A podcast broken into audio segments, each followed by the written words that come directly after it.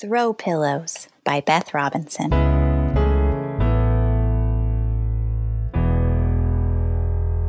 Stop jumping on the throw pillows. I turn and yell from the kitchen, hands pruny and sudsy from doing dishes, splattering drops of water on the floor. The two children in the living room ignore me, quickly piling pillows in a beige and orange and turquoise tower between the couch and coffee table. The youngest crouches on his toes. He is a coiled ball of four year old boy limbs, quivering with energy. He leaps, and his gleeful hollers reverberate in my head as he becomes a panther and pounces onto the pile. I cringe, watching as he topples the mountain of pillows. My turn, shouts the six year old, long brown hair falling in her face as she scoops the pile back together. The younger scrambles out of her way, and I scowl as she takes her turn. What have I told you about jumping on the pillows? I shout with teeth clenched. But it's fun! They grin at me with wide, hopeful smiles, hair askew, and cheeks pink from exertion. No! I wipe my still dripping hands with a towel and march over to yank the back door open. If you want to be crazy, go outside, I command. Smiles fading, the children trudge out the back door. Grumbling, I dismantle the tower of pillows and place them in their assigned spots. I notice a tear in one and set it strategically in a corner. The permanent marker on another faces the back of the couch. I place the unblemished ones in front, breathing an orderly sigh of relief. Now I can do the dishes in peace. I know I might be unreasonable, but I can't seem to help myself. Motherhood is unpredictable, the children throwing tantrums one day and behaving perfectly the next. They keep me on my toes, constantly guessing what the day will bring. Putting things in order has been my preferred method to anchor myself in the chaos. As an adult, decorative pillows are the way I bring peace to this chapter of motherhood. Without order, I am anxious and irritated and unable to focus. I feel my skin crawl and my head spin at the entropy around me. I might not be able to convince my children to eat healthy at every meal or pick up all their toys, but I can coordinate turquoise and orange throw pillows in the living room to match the stripes in the curtains. They are something tangible that I can see and control. Right now, there are throw pillows in the sitting room, soft and fluffy on the couches. I have them on my bed, perfectly placed on either side. They are in the children's rooms, resting neatly on comforters, drawing my eye away from the toys scattered on the floor and up to the order I try to maintain for my own sanity. Seeing them in their place, exactly where they should be, anchors me. The dishes are done, and I'm wiping the countertops when my daughter opens the back door, shaking off leaves and dirt from the yard. My son follows on her heels. Mommy, we were swinging and jumping off to see how far we could go, my son tells me. I jumped this far, he says, holding his arms wide. That sounds fun, I smile. I place the sponge on the sink where it goes and survey my work, thinking of what I want to organize next. Can we build a fort? My daughter asks, interrupting my train of thought. Yeah, we want to build a fort, my son chimes in, jumping up and down. Go for it, I say, but don't touch my pillows. I give them a half hearted glare, pointing at the living room I just reclaimed, my haven from the disorder of the children. The throw pillows beam at me from their places on the couch, and I smile back at the order I have maintained. Okay, they respond. I watch as they move the chairs out from the dining table and into a row. My daughter slides the piano bench out, while my son grunts and scoots the heavy coffee table across the floor.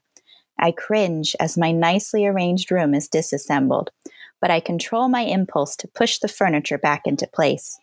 A glance at my throw pillows tells me I can put it all back when they are done. Right now, I stand off to the side and observe their progress.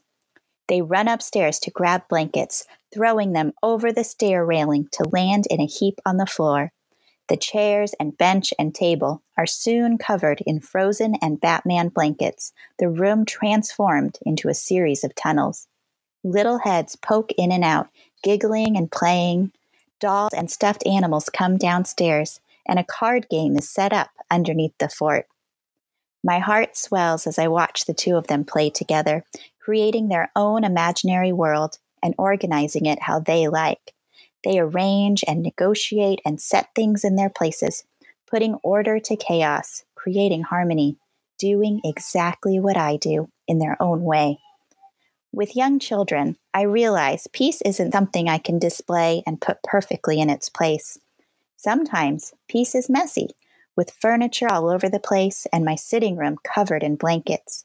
The smiles and giggles of my children remind me that I can let go of order and move things around.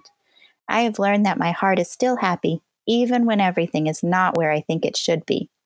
But, lest you think I've become a new person, let me remind you that my throw pillows are still off limits, a compromise of sorts between my old life of control and order and this new chaotic one of motherhood.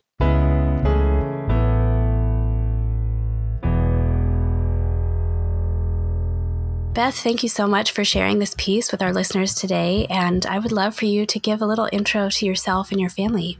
Thank you for having me. I'm very excited to be here. So, um, I am Beth Robinson. I live in Northern California, so just a little bit outside of Sacramento. And I am a stay at home mom right now. I used to be a teacher, um, I taught middle school math, and now I'm a stay at home mom. And I have three kids. My oldest is nine, and then I have a six year old and a four year old. Mm, so wonderful. Well, I've been asking other moms, uh, what is one special, interesting, or quirky thing about your family? Oh, goodness. We, I don't know if it's quite quirky, but we are huge Disney fans. Mm-hmm. So, and I know people say that all the time, but I, I really mean it. Like, if you come into our house, it is very evident that we love Disney. Like, we have pictures all over the wall, like, mm-hmm. we go to mm-hmm. Disneyland all the time. So, mm-hmm. we're big Disney fans. That's awesome. Yeah. Well, I'd love to ask you um, another question. What is one thing that you do, don't do, or use to make your life just a little bit easier as a mom? You know, this is terrible, but I really am not very good at cleaning. Actually, no, don't use that answer. well, that that would be the same for me. So, uh, um, oh, okay. Here's one that I don't do. I do not wake up before my children, mm. and for me personally, I am a night owl, and waking mm-hmm. up before my children just makes me very angry. And even if I do get something done, I am bitter because I have not been able to sleep as long as I wanted to. So that's something I don't do. That's very honest and perfectly fine. I actually don't do that as well, even though I'm really trying to shift my routines to where I am to bed a little bit earlier and up a little bit earlier, but I just still can't seem to get the the right recipe for the mornings to not be terrible mm-hmm. if I do that. Yep. So I definitely resonate with that. And uh, I would love to know what is one topic you could talk about forever because you're so passionate about it. Oh my goodness. Probably education. Mm-hmm. I mean, I that was I wanted to be a teacher my whole entire life. See, you're going to get mm. me talking now because you've asked yes. me. That's the whole um, idea. And so I know. And so I did teach, um, I said this before, but like I taught elementary school for a few years and then I jumped up to middle school and did math. And now mm-hmm. I'm actually homeschooling um, my middle daughter and then my son next year I will be as well but just all the different curriculums that are out there and the ways that children learn and the brain research there is to go along with different things. Um, yeah, I could just talk with you forever about all that. Yeah, well, I'd love to make a, a small space for that. And I'd be curious to know uh, what about education has most informed your approach to motherhood? Oh, that's interesting. Um, for me, it's the experience that I've had like in the classroom and then becoming a mother myself and really seeing my children and their unique personalities and how they learn and mm-hmm. how like you know you can do one thing for one child and then it's totally different for the other child you get a different response and so for me like that's one of the reasons why i'm homeschooling um, my second child is just because mm-hmm. she's a different person and so that classroom environment wouldn't quite work as well with her. And so that's one thing I just because the uniqueness of children and how they all learn so differently and respond differently to different methods and different things that they do and just what makes them mm who they mm-hmm. are. That's really great. Yeah, I have found a similar we I homeschool all of my kids, so I don't have one in school, but I do see what you're talking about with mm-hmm. their different learning styles and how yeah. you know a curriculum or a, an approach that might work with one kid doesn't necessarily work with the next one and mm-hmm. I love being able to kind of retool things every few months if we need to for where someone is at with a given subject. And I also just really love that inspiration that the kids have to continue learning when you are putting things in front of them that they enjoy doing and realizing that learning doesn't have to be this drudgery, this like just check it off the list, get it done. Um, I used to be a straight A student when I was in public school growing up mm-hmm. and I loved school, but I know that it wasn't until I was a homeschooling mom that I really really found information as meaningful as I do now and apply it in my life in in different ways. It used to just honestly be a way to just get an A and a pat on the back. Mm-hmm. and then I would just dump all the information out of my brain for the next class I might have. And it just didn't mean a lot to me. So I just have loved the process of learning alongside my kids and seeing how meaningful of an experience it can be. Yes, exactly. I feel the same way. Yeah, and since we're in the middle of the Peaceful Home series, I would love to know how you find or create or cultivate peace in your home aside from your throw pillow trick, which is awesome. I feel like we have a lot of rhythm in the house. Like I give the children a lot of personal responsibility for their things and their ideas and what they want to do. And so I'm not one of those parents who are like, okay, you are going to sit down right now and do this. And I think there's a lot more freedom for them to make decisions, you know, about their daily life. Like there's no argument over whether or not they're going to brush their teeth. They're going to brush their teeth. Like that's something I'm still going to um, have them do, but just over little things like they pick out their own clothes every day. I don't know when the last time I ever picked out an outfit for them was.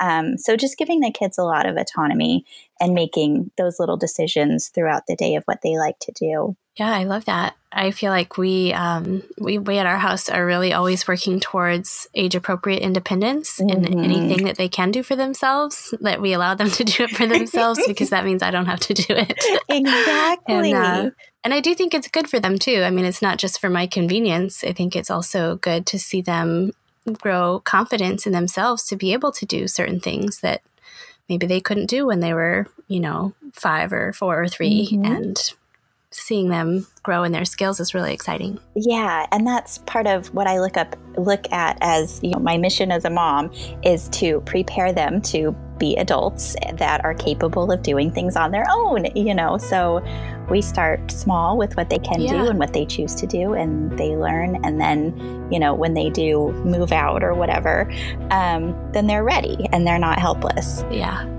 Well, wonderful. Well, Beth, I appreciate you so much sharing with our community and just having your voice here on the podcast. It's exciting to hear a little bit about you guys and would hope to connect with you again in the future. Thank you so much for having me. I really enjoyed being here and talking with you. And what an honor to read my piece in person so you can hear it. So thank you.